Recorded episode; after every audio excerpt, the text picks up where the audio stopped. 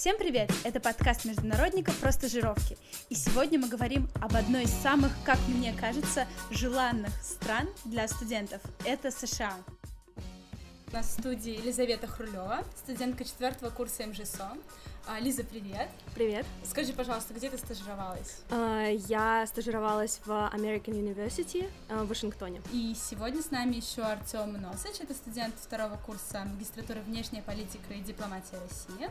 Артем, привет. Всем здравствуйте. А где ты стажировался? Я стажировался в школе права и дипломатии имени Флетчера при университете Тафтса в городе Бостон. А, насколько я знаю, а, школа права и дипломатии имени Флетчера а, это первая в США школа, которая начала подготовку специалистов по международным отношениям. И было это еще в 1933 году. Но об этом можно прочитать в интернете, на официальных сайтах вузов, а мы говорим с ребятами о том, как это было на самом деле, как а, прошел их обмен, их семестр.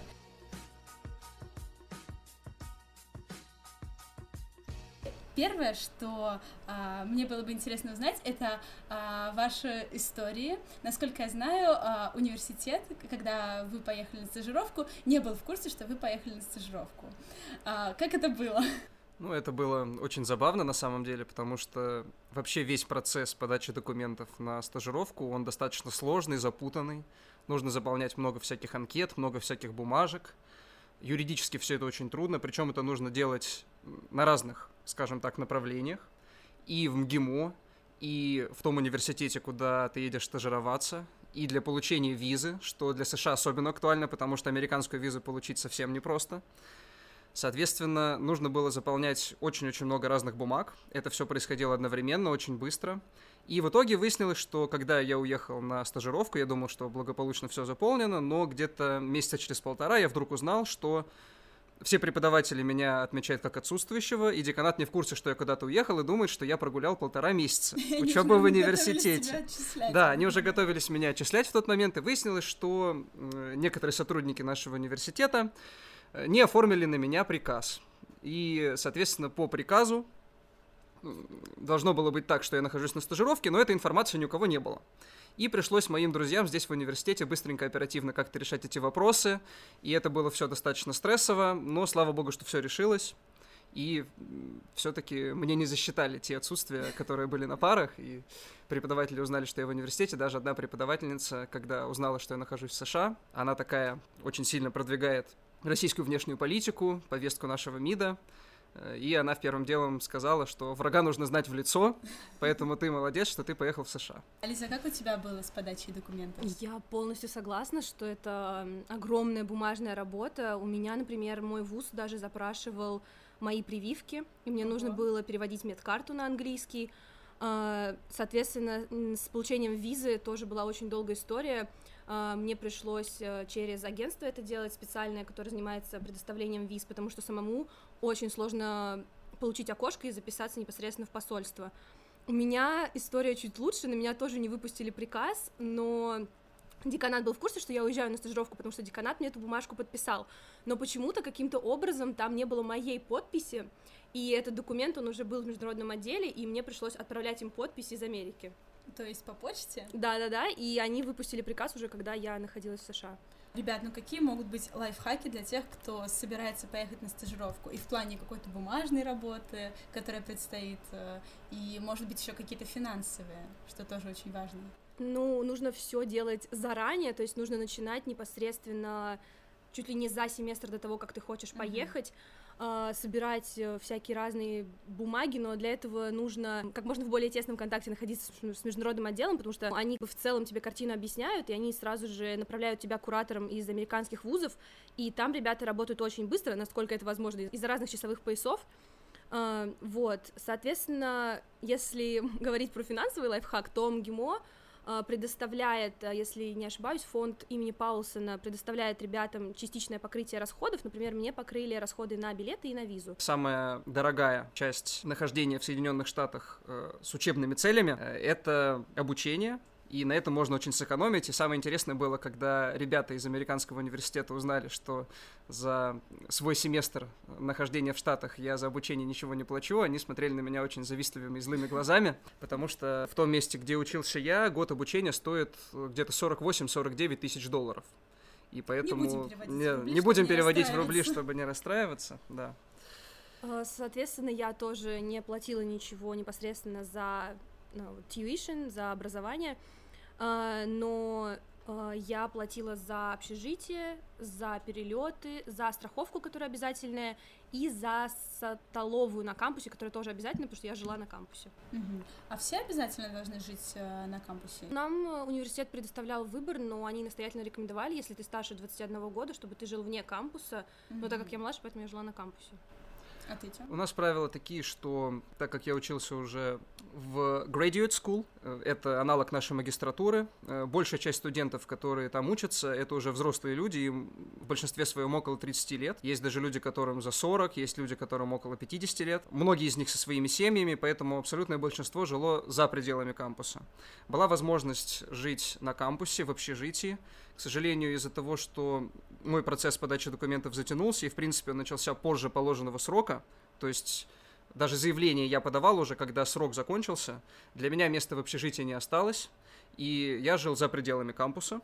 И, в принципе, большинство людей тоже жило за пределами кампуса. Но общежитие тоже есть у школы Флетчера. Правда, при количестве студентов где-то 600 человек, оно рассчитано всего на 84 студента. Остальные Подавляющее большинство жило за пределами кампуса. Но там очень удобно. Территория университета Тавц очень большая, и вообще это большой университет, и общежития, разумеется, не справляются. Студенты старших э, курсов бакалавриата и практически вся магистратура живет в съемном жилье и где-то в радиусе двух километров, наверное, от центра кампуса все это пространство занято двух-трехэтажными домами, которые сдаются студентам. А дорого вообще снимать жилье, если ты студент в Америке? Да, достаточно дорого. Комнату снять, наверное, где-то с учетом расходов на коммуналку – дешевле 700 долларов, наверное, невозможно. Очень-очень трудно. Я снимал даже чуть дороже. А вот э, мы все знаем все эти фильмы про американских студентов с их вечеринками в кампусе, в общежитии. А, Лиза, ты это ощутила на себе? Как это вообще было? Ну, на самом деле, не особо, потому что на кампусах очень строго следят за распитием алкоголя. Из-за того, что на кампусе живут в основном студенты первых-вторых курсов, они младше 21 года, им нельзя пить, им, соответственно, на территории кампуса это запрещено, то есть там тебя, если поймают, вообще могут отчислить. Поэтому там прям в комнатах никто особо не тусуется, и непосредственно в общежитии, а, я имею в виду общежитие комнатного типа, но там есть общежитие квартирного типа, там живут ребята постарше, и, возможно, у них что-то происходит. А, однако у них есть очень популярные темы, я вот не знаю, в Бостоне это есть, но я думаю, что тоже есть, а, называются они sororities и fraternities, соответственно, fraternities, если я правильно помню, это для Братские. мальчиков, да, это братство и сестринство. Ага. Они периодически устраивают какие-то тусовки, но из-за того, что они, так скажем, ограничены рамками университета, это все в основном там пицца, какие-нибудь бейглы, ничего такого там э, какого-то пьяного угара нету, это все на самом деле не приветствуется, и плюс Вашингтон, возможно, это специфика города, там э, все ребята, они очень а, мотивированные академически, они не особо сильно тусуются, и как бы это не тусовочный город, я бы сказала. Тёма, а у тебя а, были какие-то тусовки американские? Э, в том месте, где я учился, учатся ребята постарше, это все-таки магистратура. Э, Тусовки были, они были в основном у кого-то на квартирах, но я бы не сказал, что это было очень бурно, потому что, опять же, все люди очень сильно настроены на учебу, в первую очередь. Они заплатили за это большие деньги, большинство из них уже заплатило из своего кармана, потому что это люди несколько лет отработали, они заработали на свою учебу, они очень ответственно к этому относятся, и поэтому все тусовки были в таком достаточно в легком формате, часик-полтора, э, поговорить, выпить по бутылочке пива. Не могу сказать э, за то, что происходит у них на бакалавриате, я думаю, что там повеселее. Э, но и в магистратуре тоже люди умеют отдыхать. Меня что поразило, они все очень-очень неохотно выезжают за пределы своего кампуса. То есть вот они живут в своих съемных квартирах рядом с университетом, большую часть времени они там находятся. Из-за того, что мне в силу определенных обстоятельств пришлось э, снимать квартиру довольно далеко от кампуса, я добирался где-то около часа на общественном транспорте. Они все были невероятно шокированы тем, что мне как же целый час мне приходится ехать в университет. Это они еще в Москве не Они в Москве не жили, я им рассказывал, что я пять последних лет каждый день по полтора часа езжу из Мытищ э, в МГИМО, и для меня совершенно не проблема ездить, для них 20 минут на метро, доехать до центра Бостона, это целое приключение. Ой, ребята, я вчера выбрался в центр, это целое событие. И кого-то куда-то вытащить куда-то в центр сходить, на какой-нибудь бейсбольный матч, где-то прогуляться, в какой-то музей. Это целая история. Практически никого не вытащить.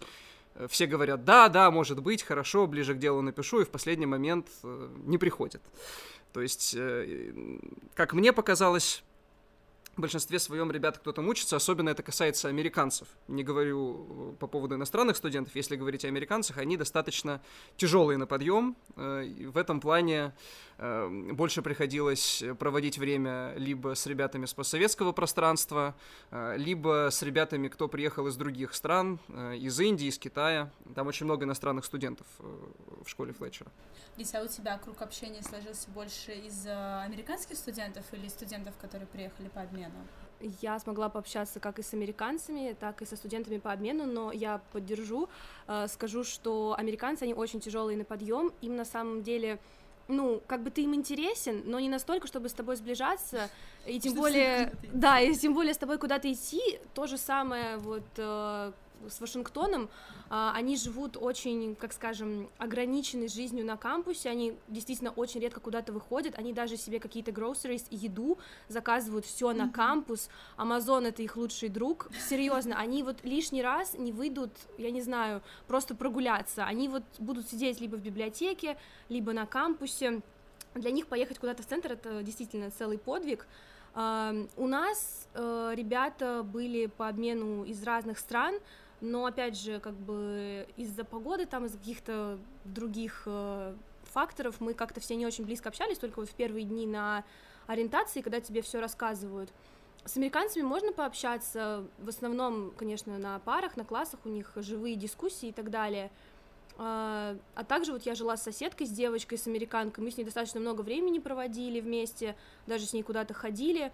Но вот в целом э, ребята, возможно, которые захотят поехать на стажировку, я не думаю, ш... ну, не хо- хочется их предупредить, что такой классной дружбы с американцами у них, скорее всего, не получится, потому что, как уже сказали, э, они платят очень большие деньги, либо там из своего кармана, если это магистратура, либо берут огромные долги, кредиты э, на бакалавриате, и они не заинтересованы особо в каком-то, так скажем, э, досуге. Они учатся и учатся очень серьезно и упорно. Ну, то есть они более осознанные студенты, чем мы.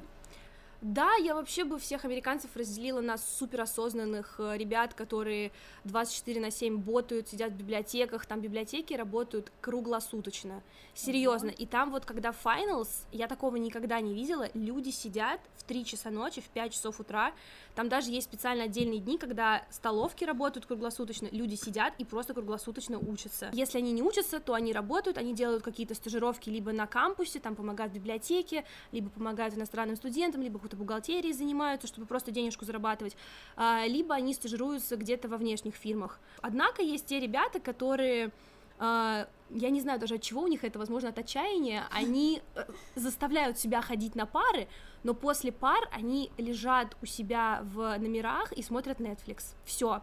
Они никуда не ходят, э, ничем не интересуются. Да. То есть, как бы, вот это такие две крайности, и между ними особо ничего нет. А как вы проводили свой досуг? Если он у вас был, конечно. У меня, наверное, самая главная форма отдыха в ходе стажировки в первую очередь была работа в музыкальной группе. Ого, вместе с ребятами. Да, я нашел там музыкальную группу. Если что, Тёма это супер трубач МГИМО Симфони. Ну, не супер, конечно. МГИМО Симфони супер. МГИМО Симфони супер. Я, к сожалению, не так много времени провел с МГИМО Симфони, но они очень хорошие ребята, немножко оф топ Да, нативная реклама, да, обязательно приходите на их выступления в МГИМО, они большие молодцы. И мне очень повезло, что я нашел музыкальную группу и во Флетчере, Э, так называемый Los Fletcheros. Это традиция студентов эм, школы Флетчера, которая существует уже много лет. Э, из года в год сменяются студенты, но Лос Флетчерос живут. Это группа, которая делает каверы на самые известные, чаще всего, рок-произведения и выступает с концертами несколько раз в год. Обычно 2-3 раза в семестр это происходит. Э, у ребят все очень строго, они, как все американцы, очень ценят свое время, у них все расписано, все в ежедневнике.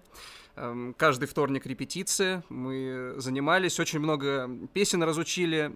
Меня поразило, с какой большой скоростью мы разучивали там новые произведения. Это, наверное, музыканту будет интересно, потому что да, буквально, буквально за полтора месяца у нас был репертуар где-то уже из 20-25 рок-произведений. Да, это было очень здорово, потому что там очень хорошие ребята. В большинстве своем они как раз были американцами, и мне очень повезло, что за счет того, что я много с ними общался в музыкальной группе, у меня очень много хороших знакомых именно из числа американцев. Мы с ними очень весело проводили время на репетициях, э, выступали с концертами, стали настоящими рок-звездами, нас, э, нас узнавал весь э, университет.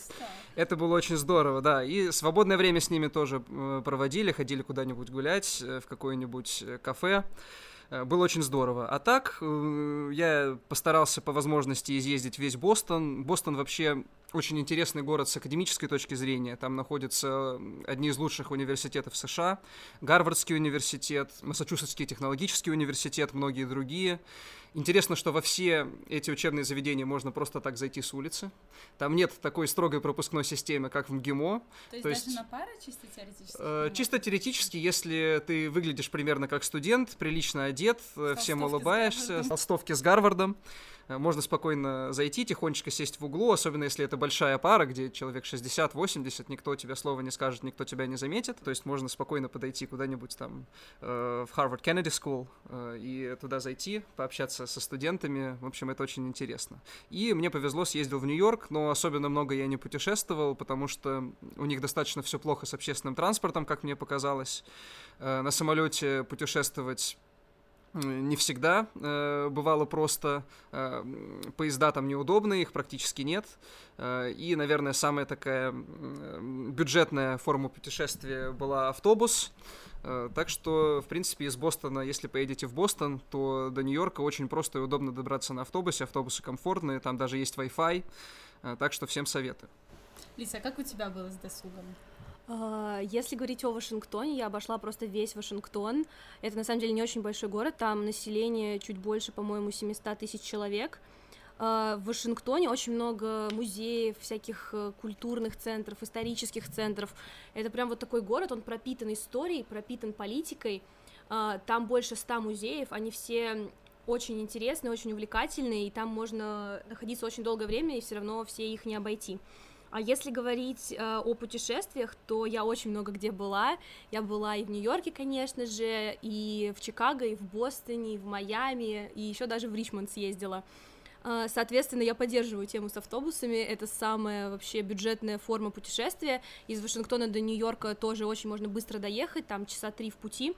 А, автобусы, ну не то чтобы они слишком комфортные, но как бы нормально, там три часа... На Лучше, чем в России, лучше, да. чем Москва-Тамбов, могу Да, но поезда там отвратительные, а, а, как бы самолеты там, ну, долго ждать. Вашингтон это вообще очень интересный город, потому что там постоянно что-то происходит, ты можешь просто идти по городу и, ну, видеть, как происходят различные всякие политические действия и так далее. Плюс в Вашингтоне, это такая чисто вашингтонская тема, там очень много посольств и консульств, там есть целая улица, на которой стоят исключительно посольства, она называется Embassy Row, и студентов и вообще жителей Вашингтона туда часто приглашают, особенно студентов, ты можешь зарегистрироваться на мероприятие э, и пойти, попасть в посольство, там проводят разные тоже культурные вечера. Я таким образом была в российском посольстве. А, показывали фильм «12» Михалкова.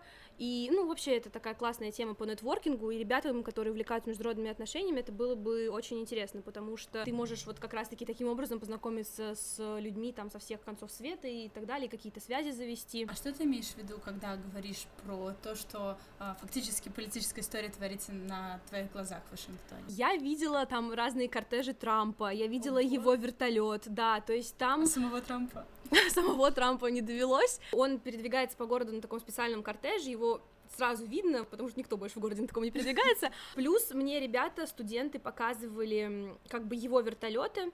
А, там а, специфика еще вот американских всяких а, различных сервисов. А, это то, что они очень громкие. Вот когда кто-то едет, а, какой-то важный человек, либо там полиция, пожарные, это все очень-очень громко. И поэтому ты сразу поворачиваешься, сразу видишь. Вообще достаточно часто в Вашингтон приезжают какие-то важные люди.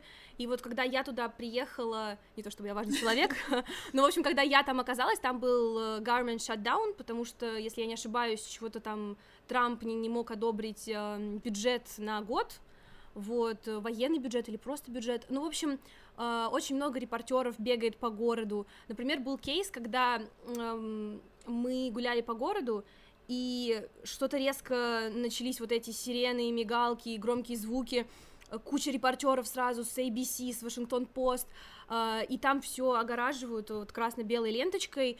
Я подхожу, спрашиваю, а что происходит, и они говорят, что там чувак какой-то перед Белым домом себя поджег. В общем, там сейчас Трампа эвакуируют, всех эвакуируют, а, куча репортеров, они там бегут параллельно, настраивают какую-то аппаратуру, и, в общем, да, то есть постоянно какой-то движ, постоянно что-то происходит. Вот это я понимаю, насыщенная политическая жизнь.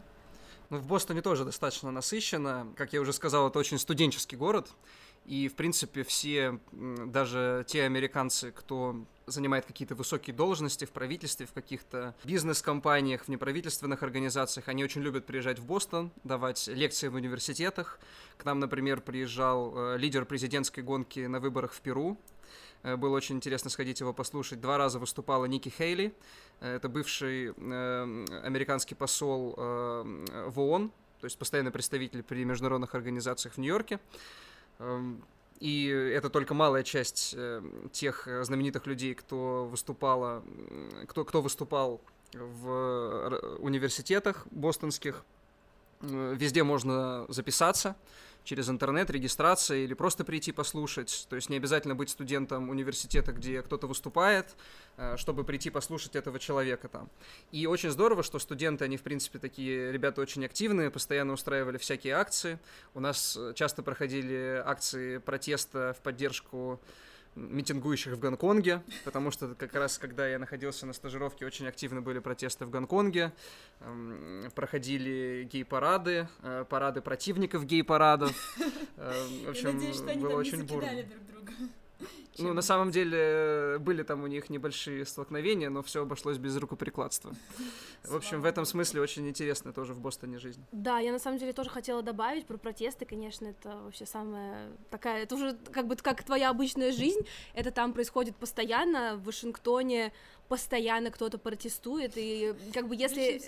Да, это какие-то могут быть масштабные акции, э, протестовали латиноамериканские студенты э, против э, какого-то там ущемления их прав, при этом я видела как несколько дней подряд какой-то пожилой мужчина выходил, стоял напротив посольства Ватикана, и там был огромный постер, на котором было написано «В Ватикане все педофилы», и как бы он Неплохо. просто, да, вот он просто стоит один, вот это его протест, и вот он круглыми сутками так стоит, и ты не понимаешь, то есть это могут быть как и какие-то одноразовые акции, так и масштабные протесты. Перед Белым домом вообще уже много месяцев живет мужчина, то есть реально живет в палатке, и эта палатка обвешена всякими вообще различными постерами, и флайерами, там даже непонятно вообще против чего он протестует. Просто там протестует. против ядерной войны, за права женщин, за права ЛГБТ, против Трампа, при этом против политики вообще. То, что вот тут, короче, вы оскорбляете, э, соответственно, индейцев. В общем, там даже, мне кажется, любой человек просто может прийти и что-то написать там. Получается, американцы довольно пассивны в плане досуга, но все, что касается забастовок, это они выбираются из библиотек. Да, да. Мой кампус, он был эм, очень активный в плане политики, и у меня он был очень, э, ну, как бы они поддерживали демократов. Они все поголовно хейтили Трампа, то есть ты не можешь сказать, что ты поддерживаешь Трампа, они прям на тебя будут смотреть, как будто ты там с Луны свалился, ты, ты вообще в себе или нет. Вот. Эм, из-за того, что они как раз находятся в Вашингтоне, они как бы ну, считают это своим долгом как-то вот э, иметь свою политическую позицию и так далее. Я даже вот слышала, мне рассказывали ребята, что когда Трамп победил, соответственно, только на выборах, кто-то на кампусе поджег американский флаг. Ого. Да, и они устроили вот такую масштабную акцию протеста. Ну, и вот ничего так. им за это не было. Ну, я не знаю, было ли им за это что-то, но мне кажется, они таким образом выражали свою позицию. Плюс э, были пару скандалов, когда я там была, а, что привозили ребят из маленьких, ну, школьников из Техаса, а, и они заходили в столовку в общую, ну, с футболками, с кепками, на которых было написано «Make America Great Again», mm-hmm. ну, соответственно, трамповское высказывание.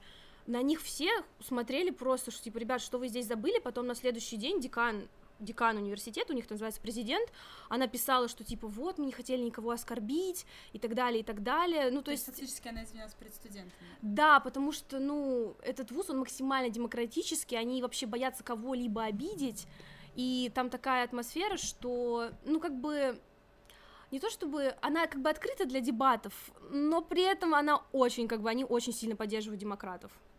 Я могу абсолютно то же самое сказать про бостонские все университеты. В целом, как мне показалось, эм, вся американская интеллигенция, все студенты, все преподаватели, все представители каких-то творческих профессий, с одной стороны, и при этом представители различных minorities, эм, латиноамериканцы, афроамериканцы, они в большинстве своем э, поддерживают демократическую партию.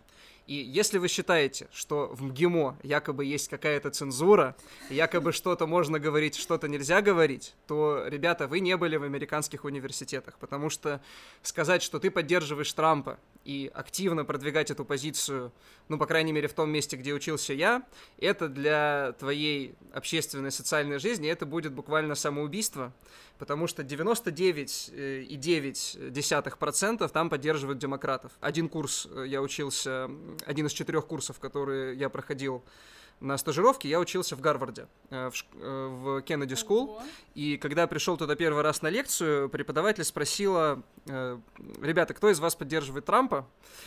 Конечно, никто не поднял руку. Даже если были те, кто в тайне ему симпатизирует, никто об этом не сказал. Она сказала, у нас то же самое. У нас весь преподавательский состав поддерживает демократов.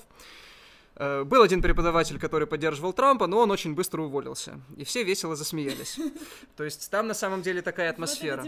Но если вы поговорите с людьми среднего класса, особенно Э, скажем так, более бедной части среднего класса, с рабочими.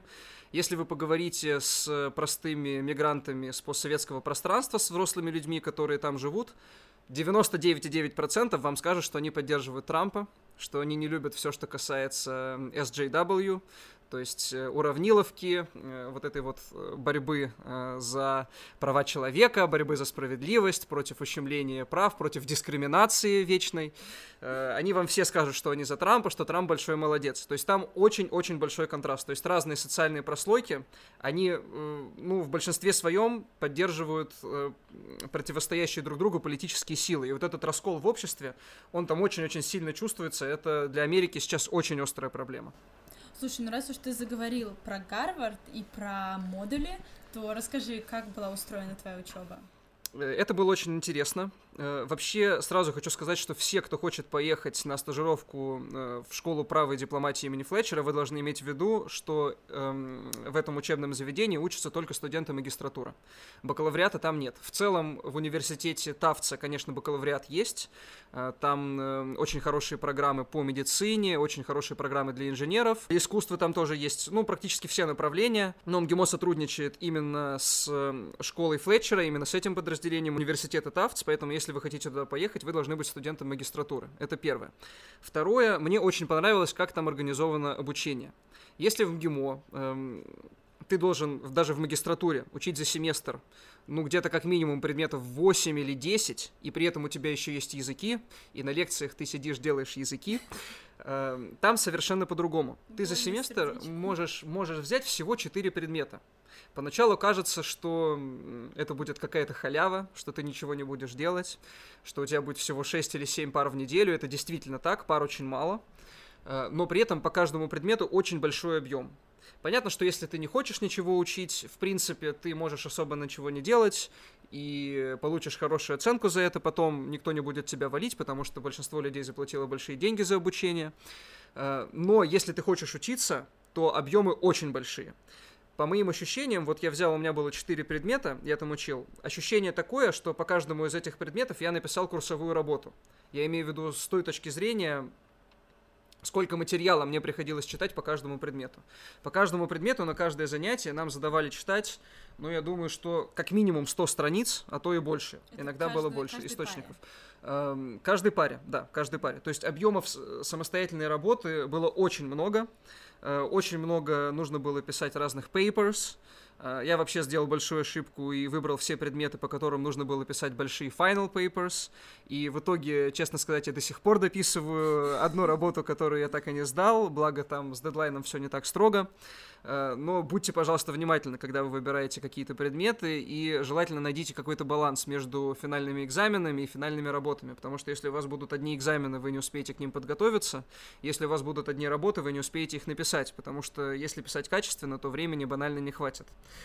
Но я хочу сказать про Гарвард, вот это очень важная штука. Э, У школы имени Флетчера э, есть контракт э, с Гарвардом. И любой студент школы имени Флетчера раз в семестр один из вот этих четырех курсов, которые он изучает, он может взять по программе кросс-регистрации в Гарварде. Причем в любом подразделении Гарварда. Это может быть и э, Harvard Business School, это может быть и Harvard Law School, и может Kennedy School of Government. То есть И- стажировка в стажировке. Стажировка в стажировке. У МГИМО-то нет сотрудничества с Гарвардом, но при желании можно взять, э, будучи во Флетчере, курс в Гарварде. И практически все студенты по обмену, с которыми я общался, они старались взять хотя бы один курс в Гарварде. И даже у меня была знакомая из высшей школы экономики, которая подобрала преподавателей во Флетчере, которые одновременно или раньше были преподавателями в Гарварде, еще взяла, взяла курс в Harvard Business School, и у нее получилось, что по предметам она практически проучилась семестр в Harvard Business School. То есть, э, а это считается, если я не ошибаюсь, лучшей в мире э, программой MBA. То есть, ребята, если вы поднапряжетесь, если вы э, хорошо изучите все предметы, которые вам предлагаются э, во Флетчере, а предлагаться вам будет где-то 150 предметов, очень широкий выбор, вы можете взять абсолютно любой предмет. То есть эти все предметы нужно изучить, э, посмотреть отзывы э, студентов прошлых лет, они все находятся в свободном доступе, то есть можно по каждому предмету посмотреть отзывы за все годы, э, какие этот предмет проводился, это очень удобно. Это что-то типа справочный МГИМО? Все-таки там какие-то более осторожные вещи пишут, чем э, можно услышать в справочном ГИМО, но менее осторожные вы можете услышать просто из уст э, более старших студентов, можете по- поспрашивать. То есть вся информация есть, и я вас призываю, если вы хотите получить максимум от этой стажировки в плане чего-то нового для вас, в плане образования, очень ответственно подойдите к выбору предметов, всех поспрашивайте, все прочитайте, и при желании, если вы хотите быть суперэкономистом, вы можете себе устроить фактически семестр в Harvard Business School. Лиса, как у тебя это было с выбором предметов? А, То, что ты говоришь, это очень здорово. Я на самом деле полностью поддерживаю. Тем, кто едет, надо прям вот вбить в себе в голову, что нужно делать а, что нужно смотреть, какие предметы ты берешь и где ты будешь учиться, смотреть про профессоров. Это все в открытом доступе. И вообще американская система образования, она более гибкая. А, Первые две недели, когда начинается семестр, ты регистрируешься сам на классы, ты их сам выбираешь, а потом ты можешь с них уходить. То есть у тебя должно быть через две недели пять предметов, на которых ты остался, но как делают американцы? Они сначала берут себе максимум того, что им- интересно, и первую неделю тупо ходят на все. Смотрят профессоров, а, смотрят curriculum. Curriculum — это как у нас программа курса, только это программа курса, которая действительно работает. Там прописаны все как бы papers, которые ты должен сдать, все экзамены, которые будут. Тебе В общем, это... не может быть такого, что аналитка вдруг появится в конце семестра. Нет, такого вообще просто немыслимо. Если бы такое было, мне кажется, студенты там бы этого профессора, они бы против него протестовали, писали бы на него разные бумаги. Такого не бывает. У тебя есть все дедлайны, все расписано по датам. Это curriculum, это огромный документ, там он страниц на 30, там расписано максимально, что будет требовать профессор в течение семестра. И ты как бы ходишь на курсы, смотришь на профессоров, на ребят, э, читаешь этот curriculum, и потом уже определяешь там пять предметов, на которые ты будешь ходить и которые ты будешь учить. Там есть сайты тоже специальные, один из них называется Rate My Professor, где написано, как профессор себя ведет, как он общается со студентами, там все честно. Что, и рейтинг есть? Да, у них есть рейтинг, да, у них 5 звездочек, и как бы ты можешь посмотреть вообще, как там ребята оценивают э, пять каждого профессора. Вот, хотелось бы тоже немножко рассказать про мой университет. Он тоже очень классный, он шестой в мире по международным отношениям. И это вообще считается, да, это считается один из самых тоже хороших университетов Америки. То есть там, конечно, вначале идет Лига Плюща, потом там еще парочка, и потом вот уже идут, э, соответственно, классные универы в Вашингтоне. Поэтому ребятам, которые учатся, я считаю, на международных отношениях э, или на международном бизнесе у нас здесь, стоит поехать в мой универ, потому что он э, непосредственно предоставляет очень классную, очень разнообразную программу по международным отношениям. Там основной упор идет на международные отношения непосредственно, там есть SIS, School of International Service, и ребята, которые там учатся, они очень глубоко и очень э, в разных, очень по-разному изучают международные отношения. Поэтому, как бы всем тем, кто это, кому это интересно, вот можно попробовать туда. Если можно, я тоже быстренько добавлю еще про то место, где я учился, а то я все, а то я все про Гарвард, про Гарвард рассказываю. На самом деле школа Флетчера тоже очень хорошее место. Вот э, в том рейтинге, про который ты Лиза говорила, э, в этом же рейтинге, если мы посмотрим э, не на undergraduate schools, а на graduate schools, э, школа Флетчера тоже занимает шестое место в списке самых лучших в мире э, учебных заведений по международным отношениям. Большая часть студентов, которые учатся во Флетчере, это ребята, которые хотят хотят потом работать э, в государственном департаменте, то есть в американском министерстве иностранных дел. И вся программа там заточена под это, там очень много интересных предметов на международную тематику, но если вам интересен бизнес, интересна экономика и даже интересно международное право, вы тоже можете туда поехать, там есть три основных направления обучения, точнее не направления обучения, то есть это не факультеты, а просто области знаний, в которых есть предметы, и ты можешь выбрать из любой области. Первая область — это, собственно, международные отношения, вторая область — это международный бизнес, и третья область — это э, международное право. То есть и правоведам, и экономистам, и международникам, которые в дальнейшем э, планируют связать свою жизнь с политикой либо с дипломатией, всем им будет интересно э, в школе права и дипломатии имени Флетчера. Там очень много интересных профессоров. Одна из преподавательниц, она в свое время э, была министром по делам военно-воздушных сил Соединенных Штатов. Ей уже за 90 лет, она такой э, боевой преподаватель, э, который до сих пор в строю и до сих пор очень здорово ведет лекции. Она вела там курс по отношениям между гражданской частью правительства и э, военным сектором. То есть гражданско-военные взаимоотношения в правительстве. Это очень интересно. Я последнее, что хотела добавить для тех, кто на МЖ, э, вот непосредственно American University тоже может быть интересен, потому что у них очень сильная э, SPA, School of Public Affairs, э, особенно вот Graduate School, она считается вообще одной из самых лучших э, в Америке, но бакалавриат там тоже очень хороший, и если журналисты хотят или пиарщики, то я думаю, им тоже будет интересно. Слушайте, а как это происходит? То есть я приезжаю не на конкретный факультет, а в целом в университет я могу выбирать программы и по праву, и по экономике. Или как? Да, вот в этом плане ребятам, ну, по крайней мере, у меня так было, ребятам, э, которые приезжают по обмену, их никак не ограничивают, э, бакалавриат, по крайней мере. Я могла выбирать практически из всех э, курсов, ну, кроме языков, там по языкам дополнительно надо было какой-то экзамен сдавать, вот, я поэтому себе набрала абсолютно разных курсов, у меня были и по меди, и по истории Америки, и по психологии, в этом плане как бы ты не особо ограничен. Кстати, у тебя был интересный курс про мифы американской истории. Можешь немножко рассказать о том, что это такое? Да, это был очень, на самом деле, интересный курс. То есть, по сути, а, женщина, которая его вела, она рассказывала про критический подход к американской истории. А, например, э, она рассказывала как бы американскую историю через призму различных, э, что называется, minorities, вот, и в основном это был курс про, там, дискриминацию, как она зародилась, э, к чему она сейчас привела. Например, для меня было откровением таким узнать, что многие считают Колумба а, по сути, диктатором и первым человеком, который начал эту дискриминацию, потому что а, они считают, что он, как бы, соответственно, появившись на, на материке, вообще устроил массовый геноцид индейцев. Она рассказывала, что там в конце его жизни его на самом деле судили, что вообще как бы есть много документов, которые подтверждают, что он был жестоким человеком. А, то же самое про пилигримов и пуритан, которые уже чуть позже были. А, она рассказывает, как формировалась вот эта американская история. А, особенно она много рассказывала про индейцев и про то, как вообще сейчас их дискриминируют до сих пор. Они не очень широко представлены, несмотря на то, что их не так много, все равно Они живут в Америке, у них есть свои поселения. Также она рассказывала ну, про ЛГБТ, про инвалидов, про то, как э, общество их поддерживает или не поддерживает. Очень много надо было читать различных текстов э, социологов э, и аналитиков, тоже читали где-то по 50 страниц текста к каждой паре.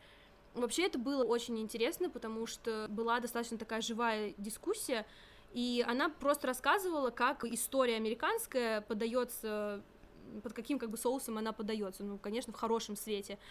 Но ребята, они как бы высказывали свои там критические какие-то точки зрения и так далее. А в чем вообще основное отличие американской системы образования высшего и российской, как вы думаете? Гибкость и технологичность. Серьезно, потому что у них все очень компьютеризировано, ты можешь э, связаться с преподавателем в любое время дня и ночи, у тебя есть как бы ну, свой онлайн-дневник, назовем это так, но на самом деле это большая очень система, в которой ты видишь всю свою успеваемость, ты видишь все комментарии преподавателя, ты можешь написать ему имейл в любое время, э, вот, и, ну, гибкость непосредственно то, что ты можешь сам себе выбирать классы, можешь с них уходить, э, единственное, что не гибкое, это посещение, вот у меня в ВУЗе строго относились к посещению, а так, э, в принципе, все просто очень удобно, все сделано максимально для студентов. У преподавателей есть office hours, это когда они сидят просто э, в своих кабинетах, и ты можешь к ним прийти, задать любой вопрос.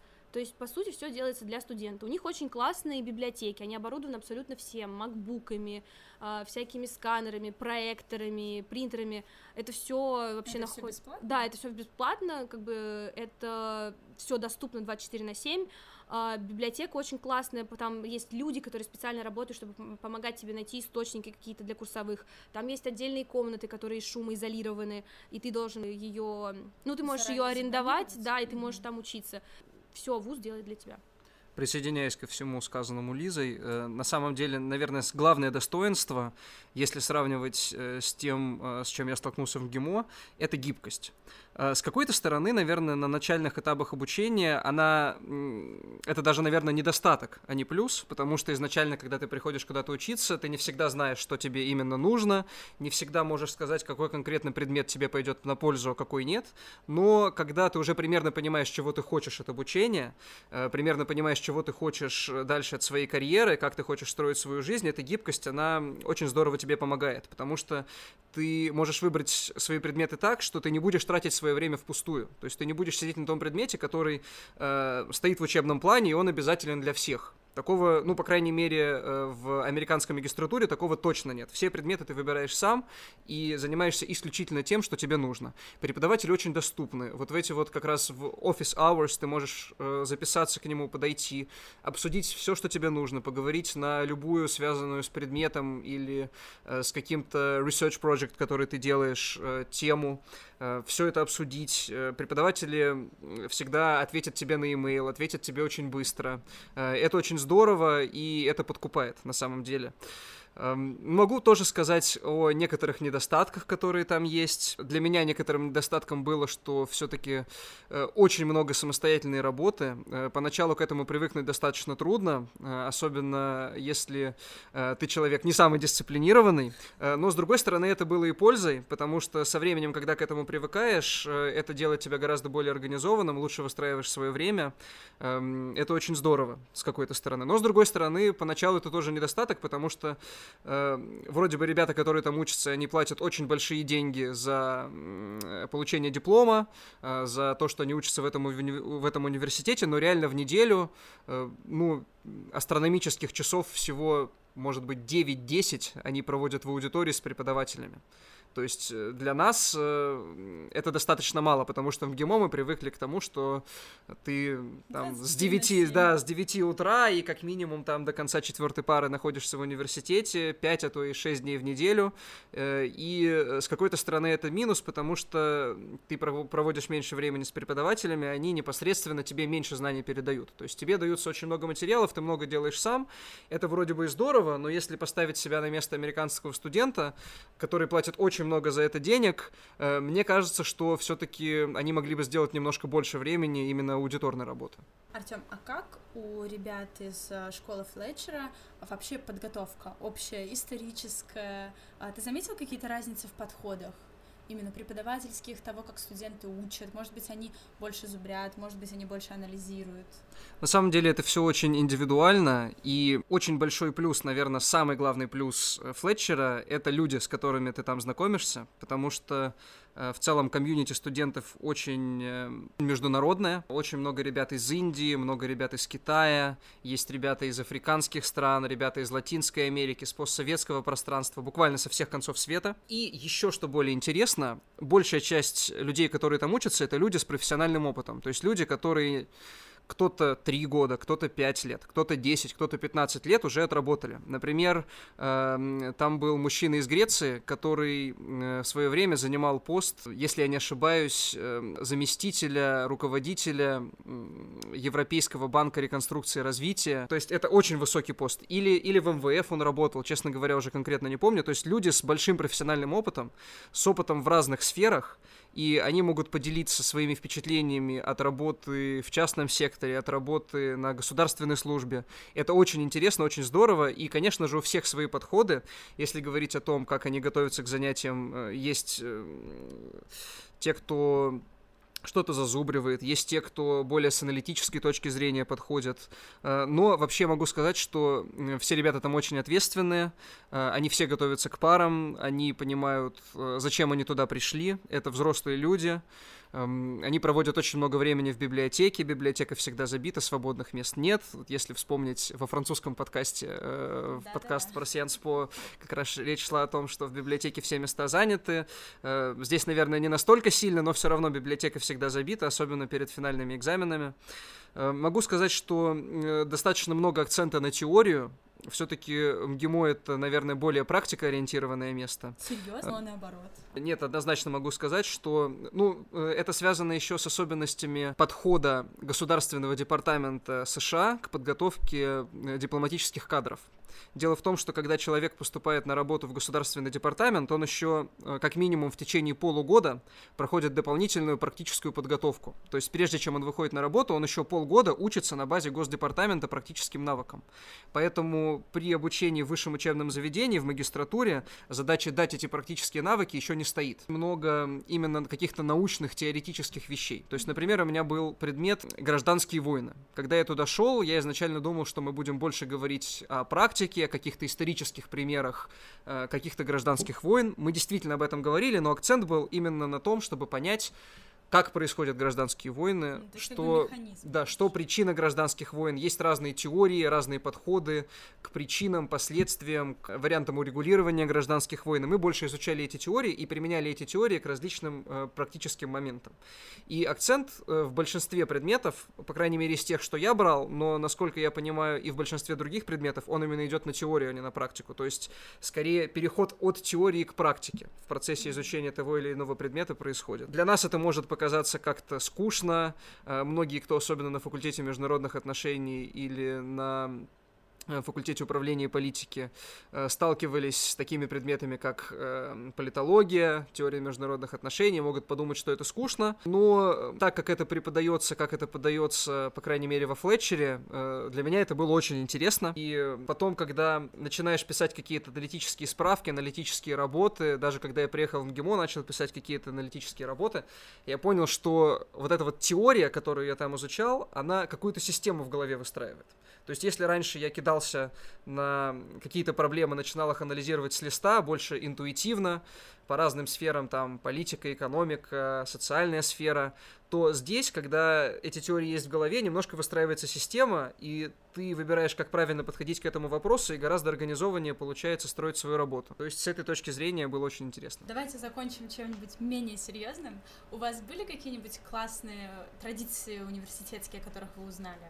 Да, одна такая странная традиция, не знаю, насколько она классная или нет. В общем, а, за ночь перед finals, э, э, перед вот экзаменами, а, в 12 часов ночи все, кто живут на кампусе, просто выходят и орут. Халяву приди? Нет, они не орут халяву приди. Они просто выходят в центр кампуса, там типа небольшая аллейка, и ровно в 12 они все кричат. Это типа они так стресс, вот, борются со стрессом. А, а потом, ну как-то, знаешь, они... Да, они очень любят э, всякую атрибутику универа, вот, у меня там все покупали разные худи, чашки, бутылки с символикой университета. Могу сказать про интересную традицию, которая существует во Флетчере. Раз в год проводится благотворительный ужин, э, на котором э, студенты выступают в качестве гостей, а преподаватели э, в качестве официантов подносят им еду. Да, это очень интересное мероприятие, когда ты, ты видишь... К сожалению, у меня не было возможности, но я слышал рассказы, видел фотографии, как ребята там были. Это очень здорово, когда какой-нибудь 80-летний профессор серьезный, который ведет у тебя пары, приносит тебе э, еду на стол. Это очень здорово. Э, то есть это, как знаете, наверное, у многих было в школах, э, когда устраивался да, день самоуправления. Очень, очень похоже на это. И э, вообще во Флетчере очень богатая э, общественная жизнь, очень много проходит разных внеклассовых мероприятий. За счет того, что студенты студенты приезжают со всего мира, проходят тематические вечеринки, посвященные тому или иному региону мира. Например, э, мне, как латиноамериканисту, было очень интересно посетить э, Феста Латина, э, праздник, посвященный латиноамериканским странам. Ну, студенты готовят там свои выступления, всех угощают латиноамериканской едой, к нам приходили мексиканские мариачи, которые устраивали для нас концерт. Было очень здорово. И еще интересные мероприятия — это дипломатический бал, который проводится каждый год, если не ошибаюсь, в феврале то есть что-то похожее на Баумгимо. И очень интересное мероприятие, которое только там завершилось, эм, это лыжная поездка. Э, Бостон находится не так далеко э, от горных районов восточного побережья США, особенно это штат Нью-Гемпчир. И эм, ребята собираются огромной компанией, практически все студенты Флетчера, то есть это несколько сотен человек, они все вместе едут кататься на лыжах на выходные, тоже очень интересная штука. Я хотела еще добавить про бал, что, мне кажется, почти в каждом американском универе есть бал, и вот этот бал, это действительно прям огромное мероприятие, очень большой бюджет они вкладывают. В моем вузе он тоже был, и они арендовали специально один из музеев Вашингтона, чтобы туда всех отвезти, и там огромное количество еды, музыка играет.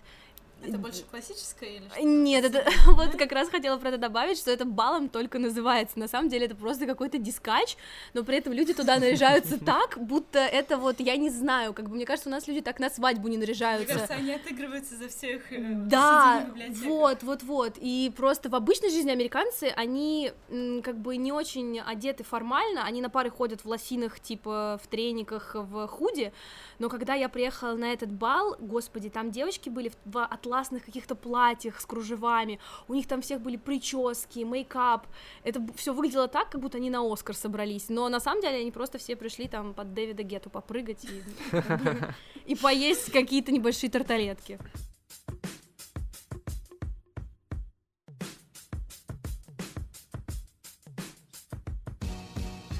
На этом мы заканчиваем наш сегодняшний выпуск а, подкаста «За границей нам поможет».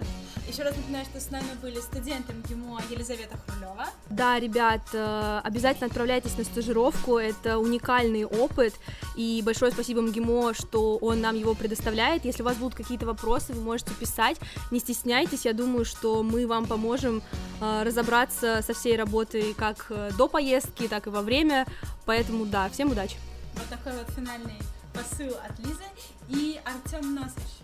Присоединяюсь ко всему сказанному Лизой, э, не стесняйтесь, э, пишите нам, мы ответим на все ваши вопросы, и даже не сомневайтесь, обязательно езжайте на стажировку, это того стоит.